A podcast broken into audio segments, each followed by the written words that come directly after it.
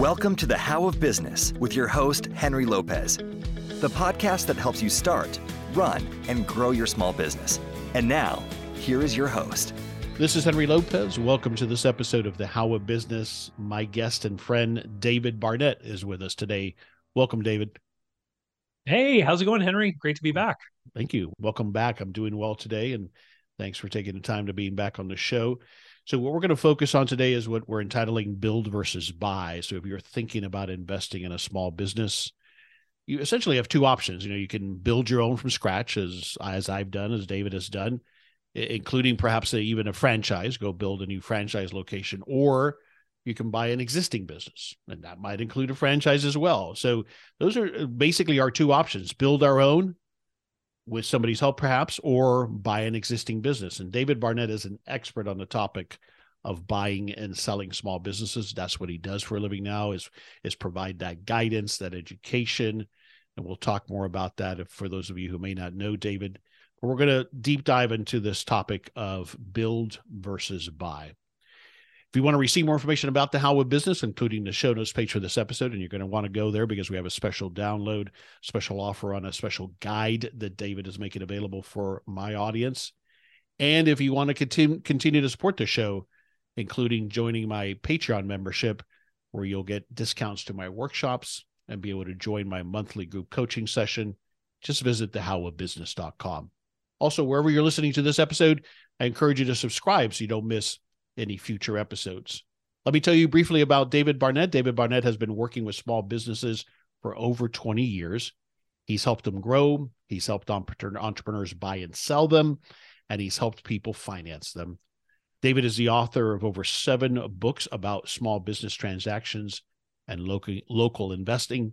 He's the host of a very popular YouTube channel with hundreds of videos, literally hundreds of videos about buying, selling, financing, and, and managing small and medium businesses.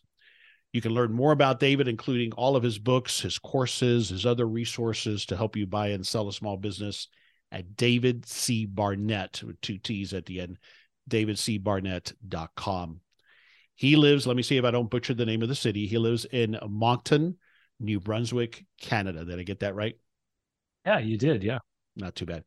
Uh, he's been on a, a, a guest on, on my show several times. If you go to the archives archives page on my website and click on Buy, Sell Business, you'll see, I think, three different episodes. We've done webinars together. He's my go-to resource uh, for buying and selling. You and Mike Finger are my, my go-to knowledge base and resources for this topic of buying and selling a business. Uh, so look at those episodes if you want to learn even more about buying and selling a business. So with that said, David Barnett, welcome back to the show. Welcome. I, do you know if it's the fifth appearance? Don't I get a jacket when I appear five you times? You do not. Isn't no, I works? know this is the fourth. So you just get a pin, a little pin that ah, I will send, okay. a little lapel pin that I will send you sometime in the future. Right. Perfect. When I get it made. So, in the meantime, I'll send you a special graphic. Like your graphic, when I promote the show, will have a special badge on it. Okay. That sounds good. Sounds good. You're not quite a number five, but you're getting there. I think it's only you and a couple other people that have been on my show this many times. So that that speaks to the the wealth of information that you always bring, and you are very sharing of. You share that information, which is what's great about what you do. Um, but let's get into it. You know, I thought I'd start with this question. Why, let's start with that high level. Why should I consider buying a business, an existing business, and we'll delve, delve into the details versus building my own? At a high level, let's sure. begin with that. Yeah. So, so basically, in order to have success in business, you need a product or service that people want. You need to be able to deliver the product or service in an executable fashion, and you need to have enough customers to, to pay for the direct costs and all of your overheads. Right. And so when you start a business, you don't have the customers, and you may have kinks in your systems, right? You, you may have problems with your product that, you know, need to be addressed and worked out for the market to fully accept it. And then you have to find those customers. And for most people, when you open a business, if people are already consuming that product or service, then presumably they're dealing with someone else who's serving them, right? And so in addition to making the offer, you also have to convince them to leave the known uh, the known uh, commodity of the current service provider and come over to you. And, and so these are the big hurdles that people have when they start a business. When you buy a business, the previous owner, the seller of the business, has worked out the kinks in the product and service delivery. They already have customers, and there are employees there who already know how to do the work. And so you you may have to invest more money in the moment you buy a business rather than starting one, but the next day you start making money, if as long as it's a good, profitable business. Yeah, great. So so let's start to unpack that. And I want to start with the last point you make, because that's something I'm sure you hear it more than I. I see people making the mistake of thinking that, and I want your thoughts on this, that they're going to buy a business that has not been profitable, that's failing, and somehow they're going to turn it around. So what do you say to people when they're looking at a business that's not profitable now? Well, it, it, you know, people get attracted to these things because they think they're going to get some kind of extra special deal. Mm-hmm. And really the best deal is to acquire a business with a cash flow that can afford to pay for itself. So even though you may end up paying more dollars to buy it, if you can borrow some of that money and the business is able to, to pay that debt off for you, then that's actually the low risk route. Um, you know, the there are statistics floating around. But there, there is an organization out there of professionals who are turnaround specialists, and they are very, very proud of their success rate. And I don't have the exact number at hand, but I believe it's somewhere south of twenty percent. Uh, and and they are really proud of this. That's their success rate is, is less than twenty percent. Yes. And they're experts at that. And they are experts at it. So, you know, if you are an expert in a given industry, if you've got thirty years experience in a certain kind of thing, and you see this operation and you can see clearly that what the mistakes are and what needs to be addressed, then, then maybe this could be an exception. Maybe it's a deal for you.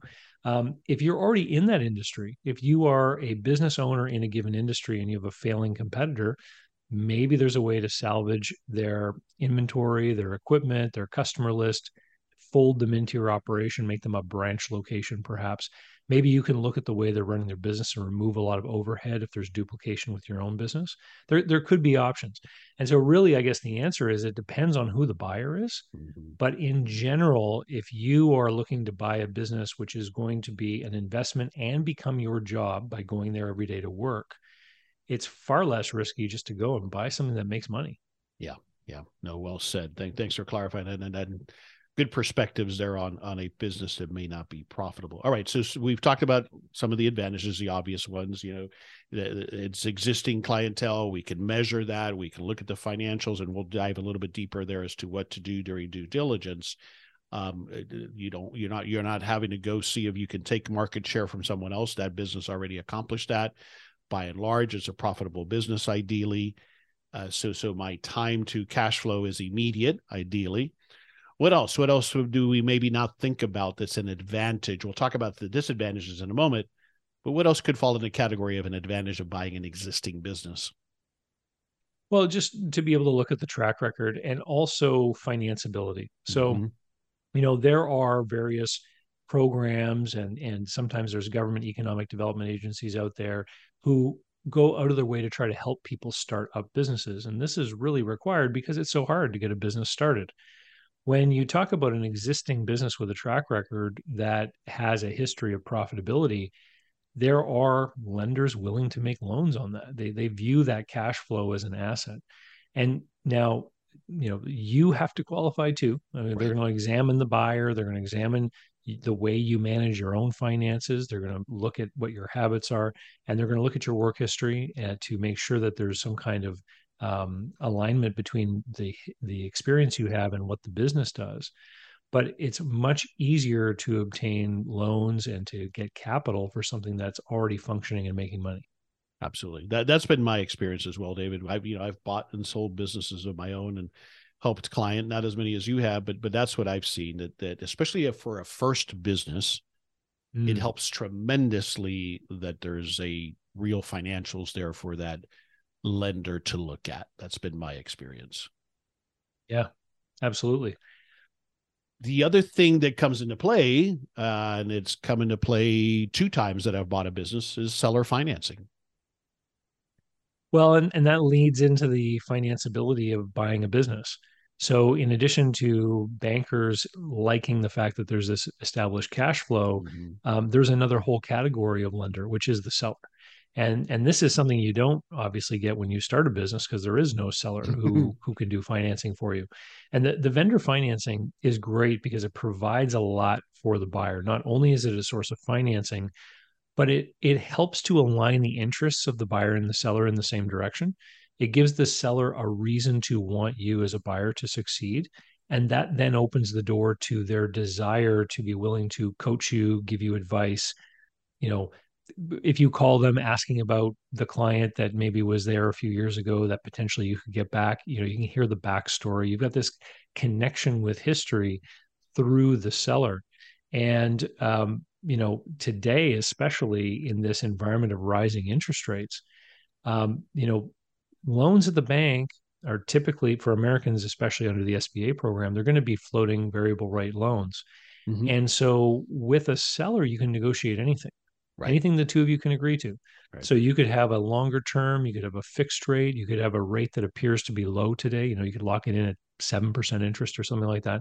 It really is whatever you negotiate. And a lot of the times over the course of the negotiation, this back and forth between the buyer and seller will sometimes see a lot of things. And, and these different things could be uh, the structure of the deal. Asset sale versus share sale could go back and forth during the negotiation. Um, and the amount of seller financing, and in particular, the terms of the seller financing.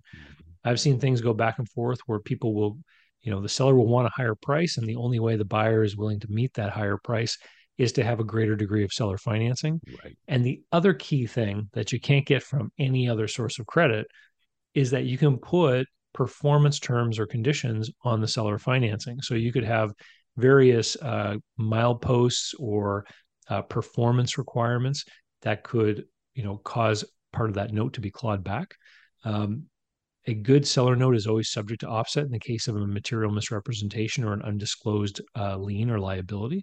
So if you buy the business and it turns up there's some kind of problem which really should have been dealt with by the seller, you ha- as the buyer have the right to offset those costs against what you owe the seller. So it, it kind of also acts as a as a warranty against all the things that were told to you in the lead up to the sale as well. Yeah, you touch on something there that I want to highlight. I, I think it's sometimes people think that because it's you can structure whatever you want, you know, that's legal, which which is pretty much pretty much whatever you guys agree to. Get an attorney involved here to draft this, right? Agree to the principal mm-hmm. terms, and then get an attorney, because there's all of these clauses that have to be properly executed and agreed to and signed to to make sure that all of that is enforceable, right? Absolutely. Yeah.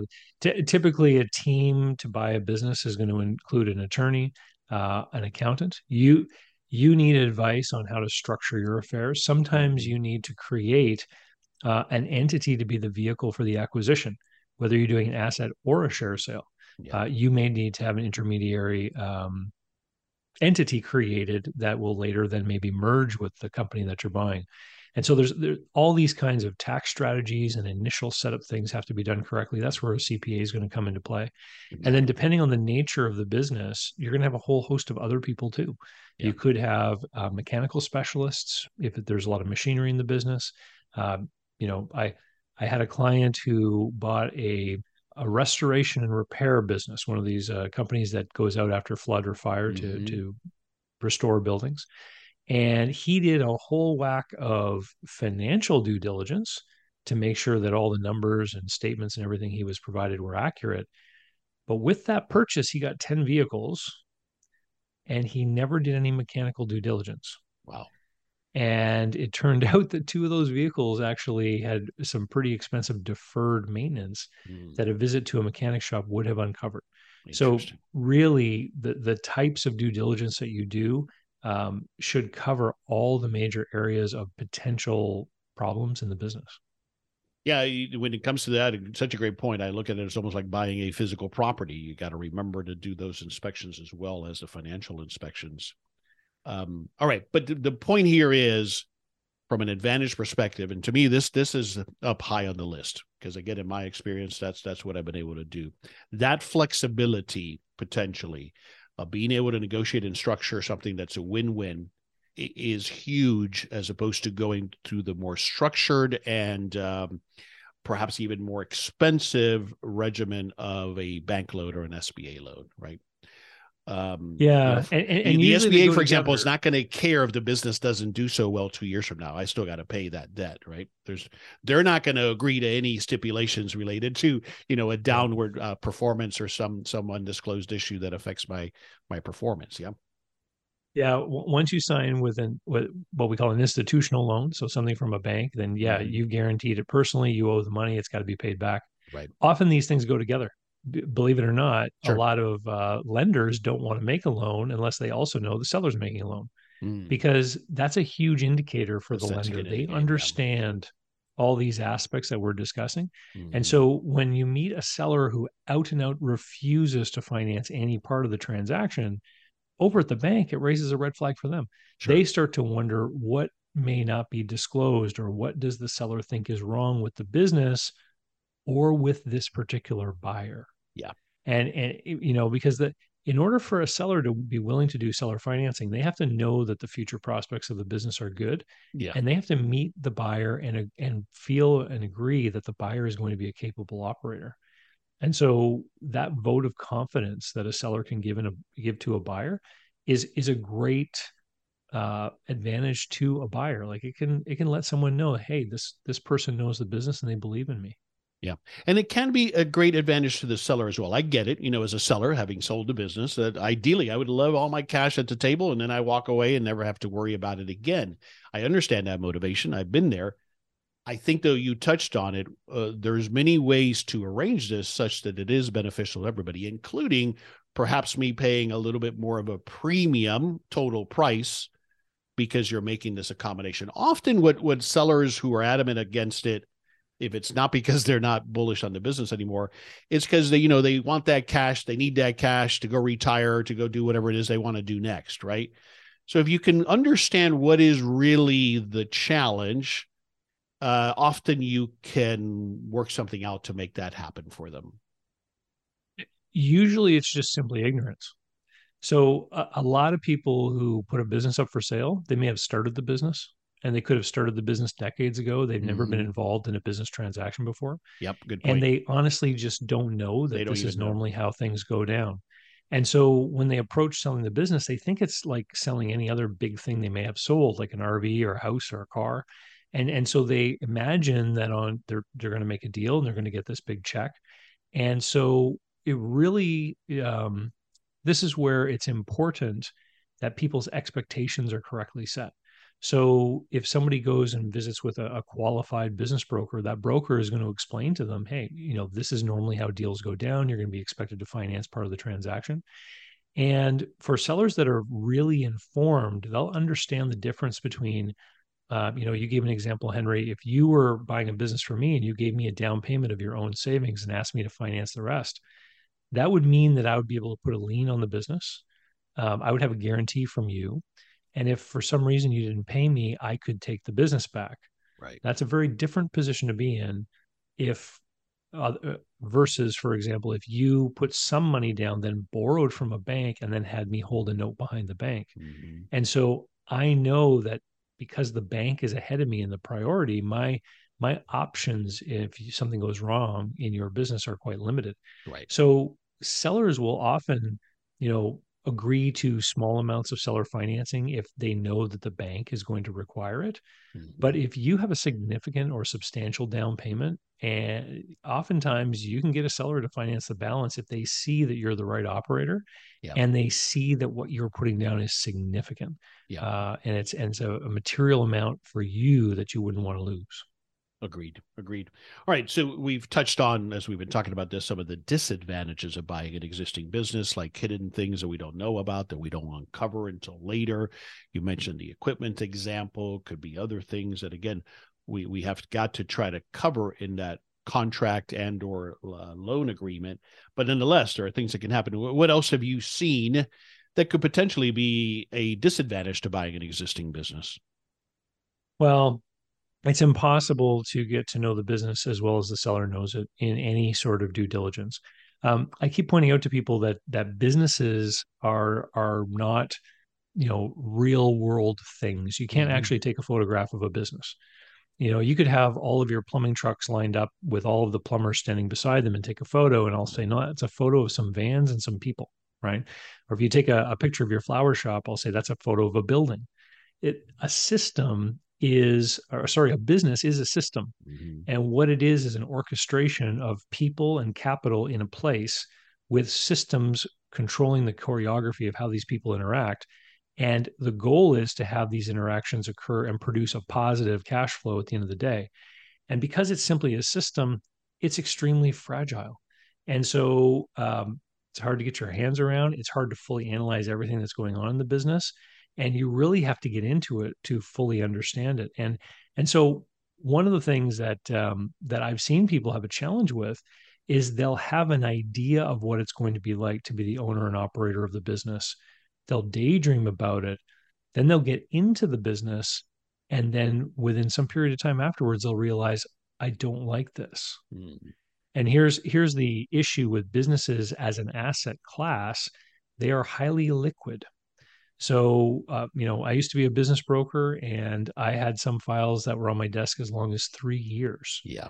Where I had multiple, you know, attempted transactions that, that didn't go through, and finally they were sold. So those, those were cases where sellers took three years to sell their business.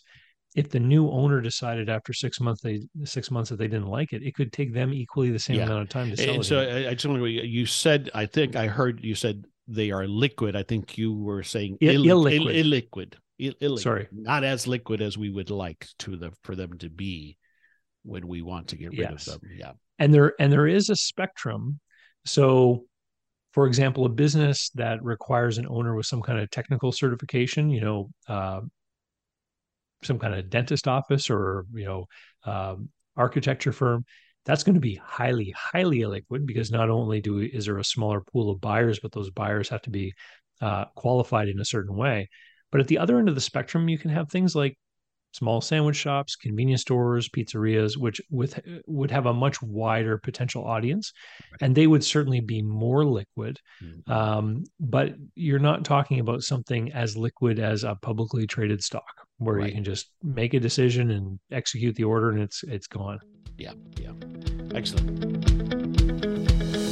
This is Henry Lopez with a brief break from this episode to share a special offer from our new show sponsor, Relay. Relay is an online banking and money management platform for small business. As a small business owner, you need banking that's truly built for your small business. No more fees, no minimum balances, no more bookkeeping problems come tax season, and no more branch visits to complete basic banking tasks. Now you can take control of your money with Relay, an online banking and money management platform that puts you in complete control of your cash flow. First, there are no account fees, no overdraft fees, and no minimum balances, which means you get to keep more of your hard-earned money. And Relay is the official banking partner for Profit First, so you can set up multiple checking and savings accounts and automate their percentage-based allocations using smart transfer rules. Relay also allows you to make unlimited payments via A C H, wires, or checks, earn interest on every spare dollar with Relay savings accounts, provide secure, read-only access to your accountant and bookkeeper, and speed up bookkeeping with reliable bank feeds that sync directly into QuickBooks Online and Xero. Best of all, it takes less than ten minutes to apply online, and it's absolutely free. And as a special offer to the How of Business listeners, sign up for Relay using the link on the show notes page for this episode, and you'll also get fifty dollars added to your account once you fund your new account. You can find the link to the show notes page in the description for this episode. Relay customer deposits are F D I C insured through their partner bank, Thread Bank. Member F D I C. Please see the show notes page for this episode at the how of business dot com for more details. All right, so let, let's talk about the other question that comes up a lot. I'm sure you answer it a lot. Um, I know you answered a lot. Is is is it more expensive? Is it, generally speaking, I know there's a lot to that, so we'll break it down. Is it more expensive for me to buy an existing successful business because I'm paying the owner a premium for it, versus why don't I just go build it myself? What's been your experience there? Well, it's a great question, because the the answer is hard to define, because we don't know what precisely will be the success rate of your startup. And, but we do know that the current business is successful right now. That isn't to say that's a guarantee that it's going to be successful forever. All right. small businesses have this fragility that I explained before. You know, mm-hmm. things can happen entirely outside the control of the owner. Right. Business owners like to think that they are in control of their destiny because mm-hmm. they make decisions all day long. But, um, you know, I've seen restaurants that have closed, unfortunately, because city governments took longer than expected to replace sewer lines right in front of their parking sure, lot, sure. right? Things that are completely outside of their control. You know, the the big pandemic and all the all the rules that happened uh, with respect to that, it hurt a tremendous number of businesses, completely unforeseen. Um, and so I always, when we're looking at a business purchase, I shouldn't say always, I sometimes look at a, at a deal and I'll I'll stop and I'll think, if there's anything inside of me that's that gives me pause about whether the value is there, I'll ask the question, what would it cost to start this? If you bought the equipment, you bought the material, and then you took that extra amount of money, let's say there's another half a million there, you know, could you fund a two-year startup towards break even with that money? Right. And and it can be a good benchmark to just measure the sanity of a deal that you might be getting into. Uh, the number one benchmark is to make sure it truly cash flows after all the expenses have been put back into to a forecast. But to your to your point, Henry, like sometimes it can be too expensive. And yeah. and uh, what is often lacking is empathy on the part of the seller, uh, which is kind of funny to me, because most business owners are keenly aware of the interests of their customers, right? So as a business owner, we think about our customers all the time, what they want, what they're willing to pay, what kind of service they demand. So that's an exercise in empathy. We're thinking about them. But for some reason, when we come to sell our business, all we think about is ourselves. Right. So I'll give you a, I'll give you an example. There was a little uh, uh, coffee shop, muffin shop that was for sale once back. This was over ten years ago when I was a, a business broker. And I analyzed it for the woman that owned it. And I came back and I said, uh, your business is probably worth between sixty thousand dollars and seventy-five thousand dollars. And she said, no, no, no, I need one hundred thousand dollars. I said, oh, in that case, all you have to do is institute a two coffee rule. Every customer that comes to the counter has to buy at least two cups of coffee. That should increase your sales substantially and your business will become worth one hundred thousand dollars. And she looked at me and she said, but my co- customers don't all want two cups of coffee. And, and then shortly after, she drew the conclusion herself. The, the buyer of her business is also a customer. And this person is being asked to pay money to acquire something, and what they're acquiring is a cash flow. And so it's got to be something that makes sense for that buyer, or else they're not going to do it. They're going to weigh right. um, this, this opportunity versus something like starting their own, or just maintaining their money in the bank account and going looking for a better deal. Yeah. Yeah, that's that's been my experience. You know, it's interesting because I, I just think it's like having been a realtor, a residential realtor. It's that it's such an emotionally charged transaction. But the same thing happens with our business. We, you know, we likely, mm-hmm. like you said, gave birth to this. We've nurtured it. It's been a part of our lives. And by golly, it needs to pay off now, even though I might be completely unrealistic on what I think this might get. This is the number I have in my head, and sometimes yep. that reality, um, it takes a while for them to process that.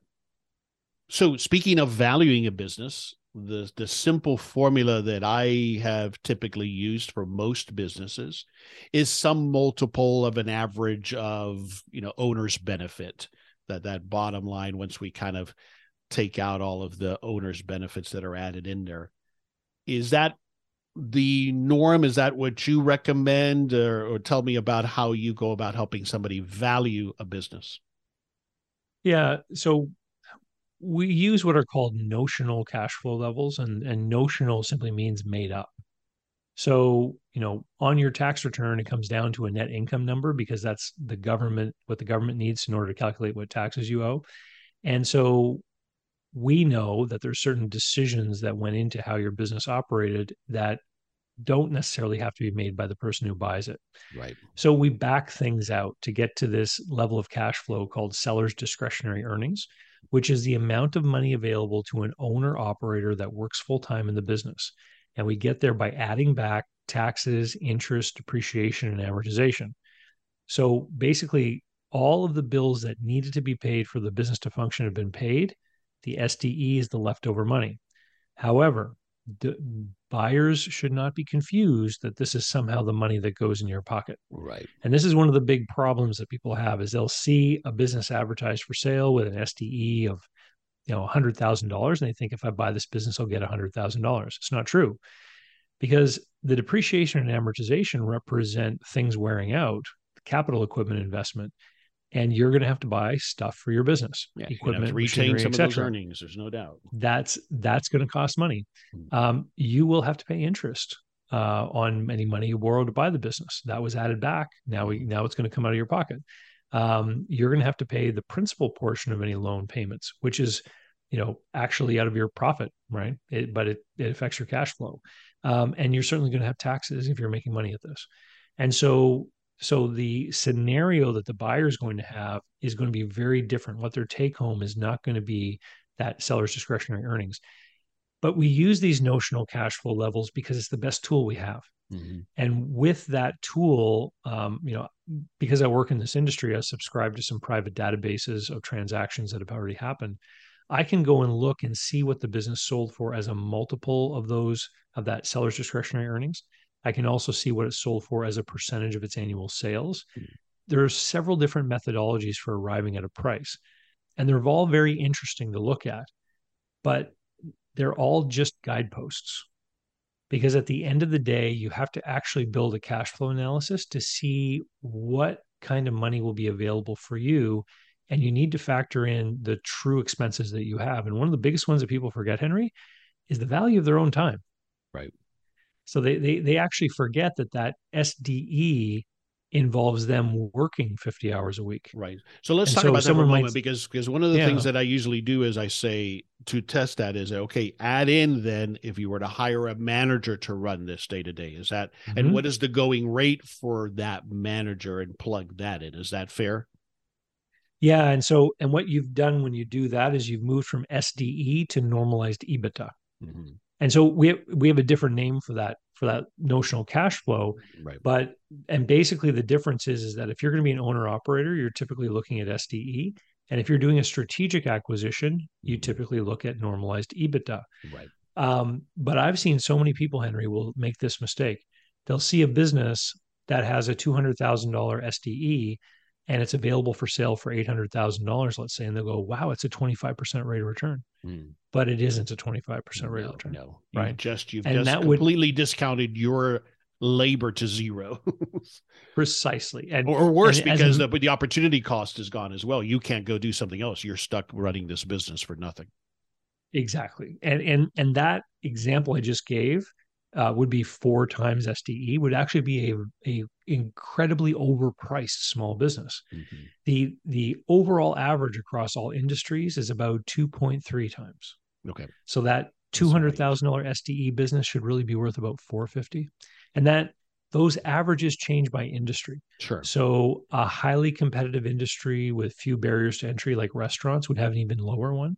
And a business like septic pump cleaning, like septic, uh, you know, septic tank cleaning with those pumper trucks would have a higher one, because there's greater barriers to entry in that industry, and also, you know, higher things like capital costs, like buying that equipment.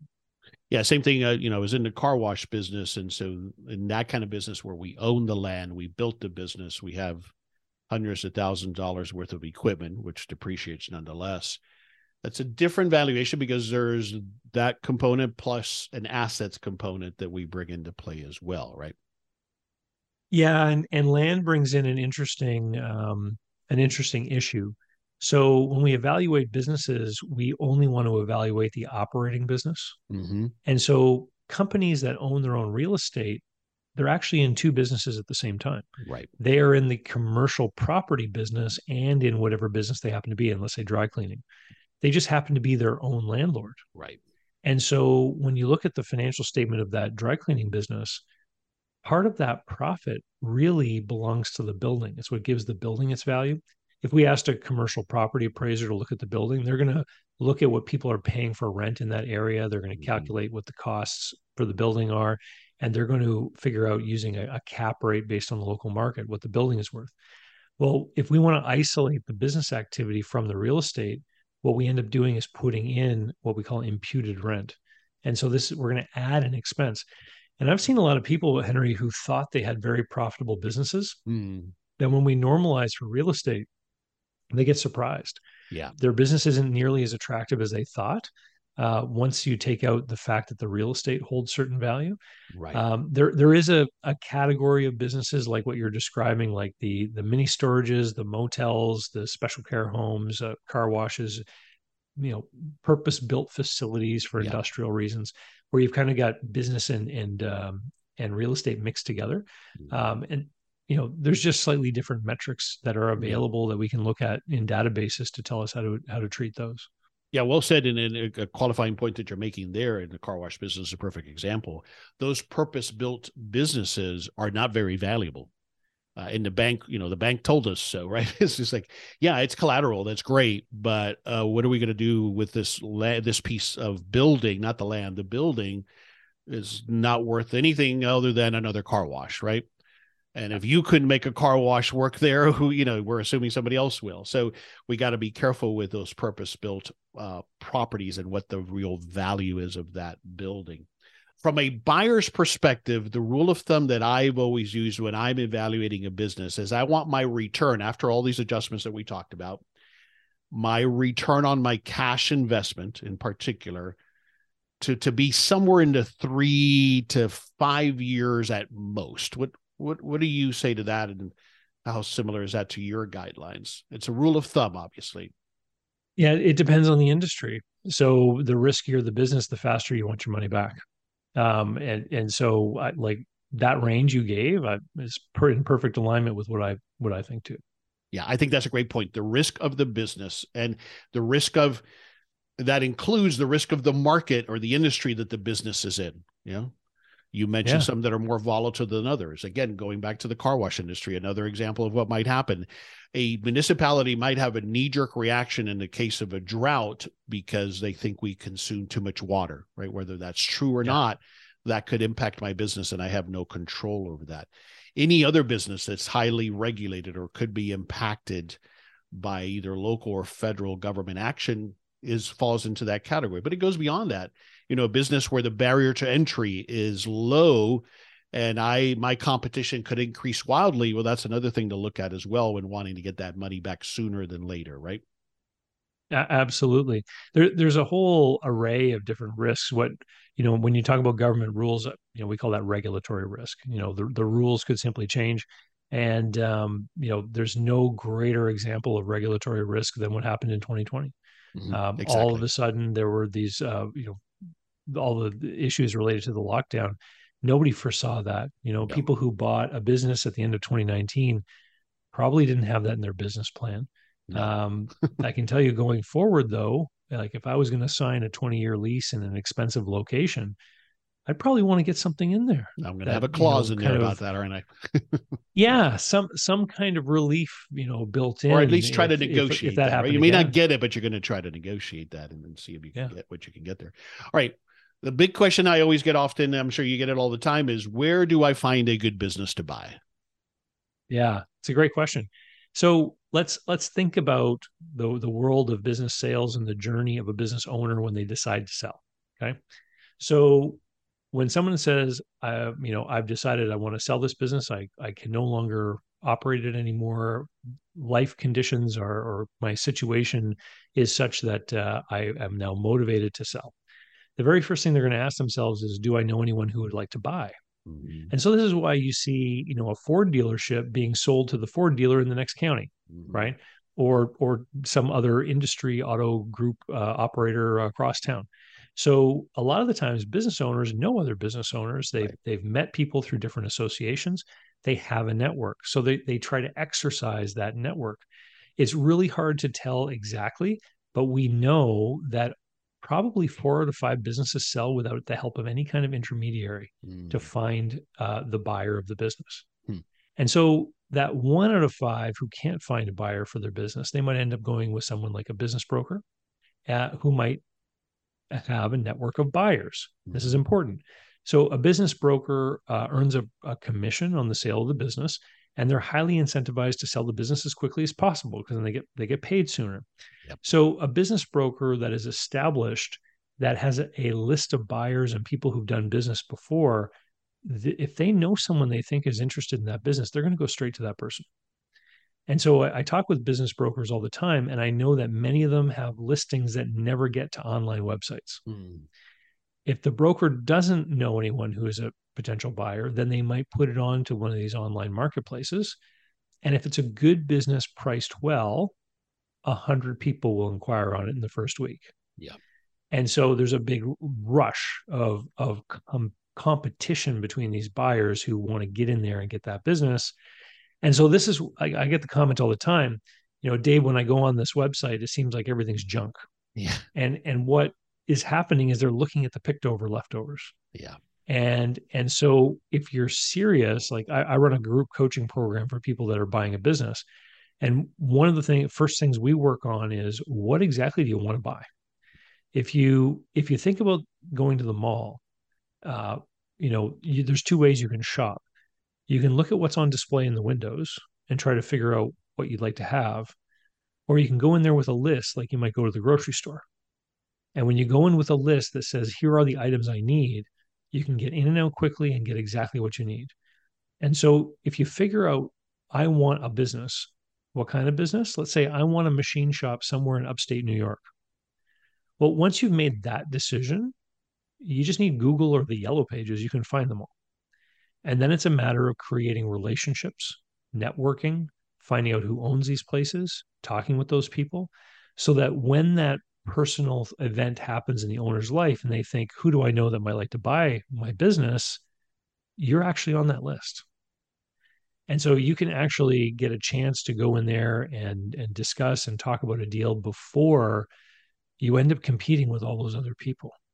And so, so that's kind of how the landscape or the ecosystem works.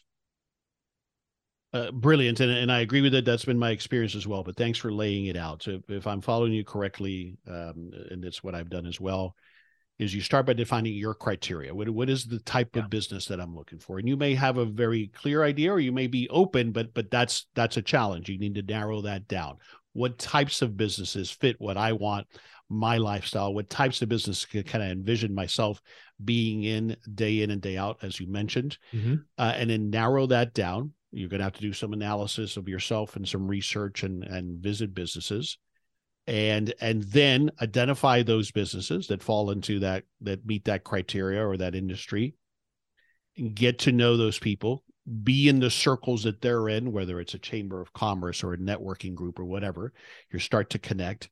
You know, buy the owner a cup of coffee and, and ask them just to learn. I know your business is not for sale, but I'd love to learn more about the industry. You're going to find that most business owners, if you approach them the right way and at the right time, are more than willing to share and talk, right? We love, we mm-hmm. love to talk about business.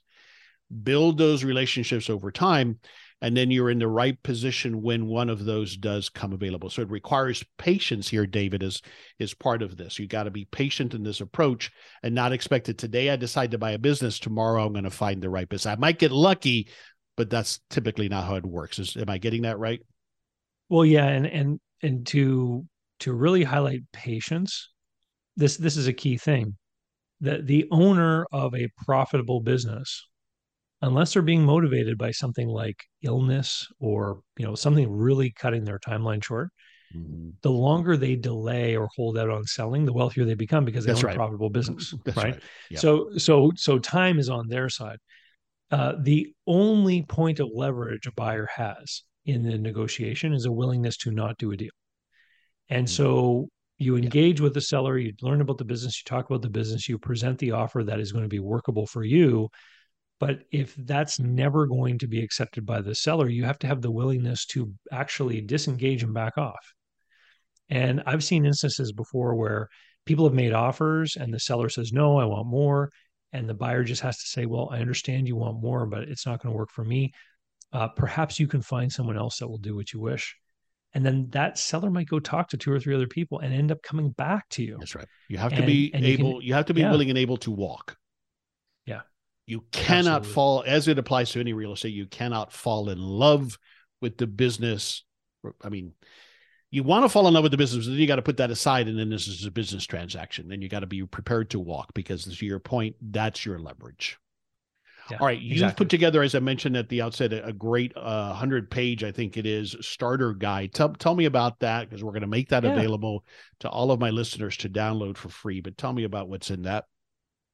So I've got I've got uh, these two short ebooks. Uh, one of them is a is a bestseller of mine on Amazon, twenty-one Stupid Things People Do When Trying to Buy a Business. Another one is called twelve Things to Do Before You Consider Selling Your Business. And so I put these two together with a third book that has not been published on widely on Amazon or anything like that, which is simply called Buying Versus Starting a Business. And I put all three of these together, and it ended up being a hundred page P D F. And so I, I call it a starter guide to buying and selling businesses. And it's going to give everyone an initial, an initiation into this world. Some of the ideas, some of the frameworks, some of the things to think about.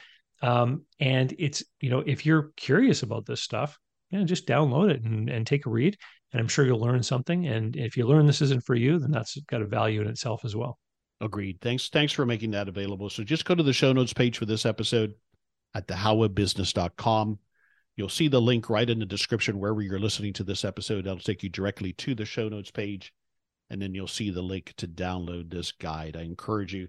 All the stuff that I've read from from David is is really full of actionable information, so you're you're going to get value from it. All right, so that's one way to learn from you. Uh, how else should people engage with you? And and when, you know, I often get the question of when when should I contact somebody like David if I'm in the process of thinking about buying or selling a business? So tell us about that. Sure. So if you decide this is something you want to do, then I've got some education products that take a while to consume. And so time is on your side if you engage as early as possible. Mm-hmm. Um, I also do direct consulting services with people who've found a business that they want to buy and they want help to analyze it, make up an offer, et cetera. So for the education components, as soon as possible. For the direct consulting engagements, you have to have that target identified first.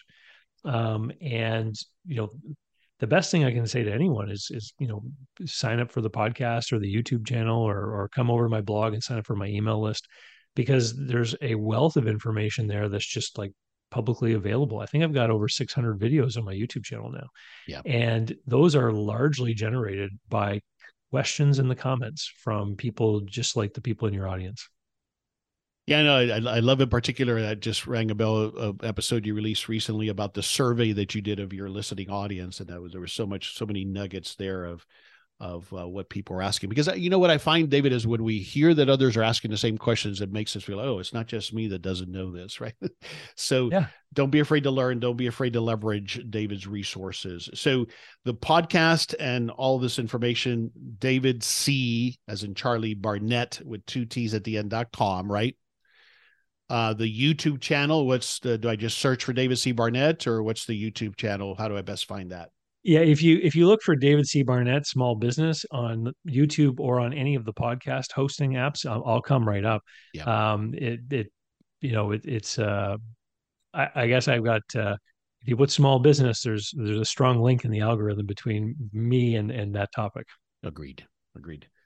All right, let's wrap it up with this last question. What, what's one thing you want us to take away from this conversation that we had about the evaluating this decision between building my own business from scratch or buying an existing business? What's a key takeaway? Yeah, I, I would say um, evaluate your motivations. So why is it that you want to do this? Uh, and, and the reason why I say this is, is I meet a lot of people who think that business ownership or small business ownership is sort of a, a, a certain or quick path to wealth and riches. Mm.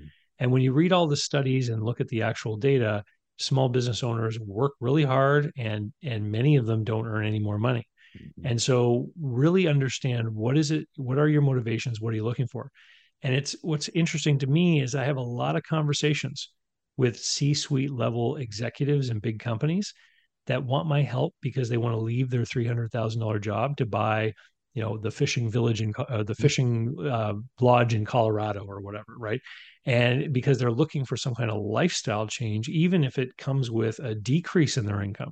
Mm-hmm. And so, you know, those guys have certainly considered what they want in life, and they're looking for a whole overhaul of what their day-to-day looks like.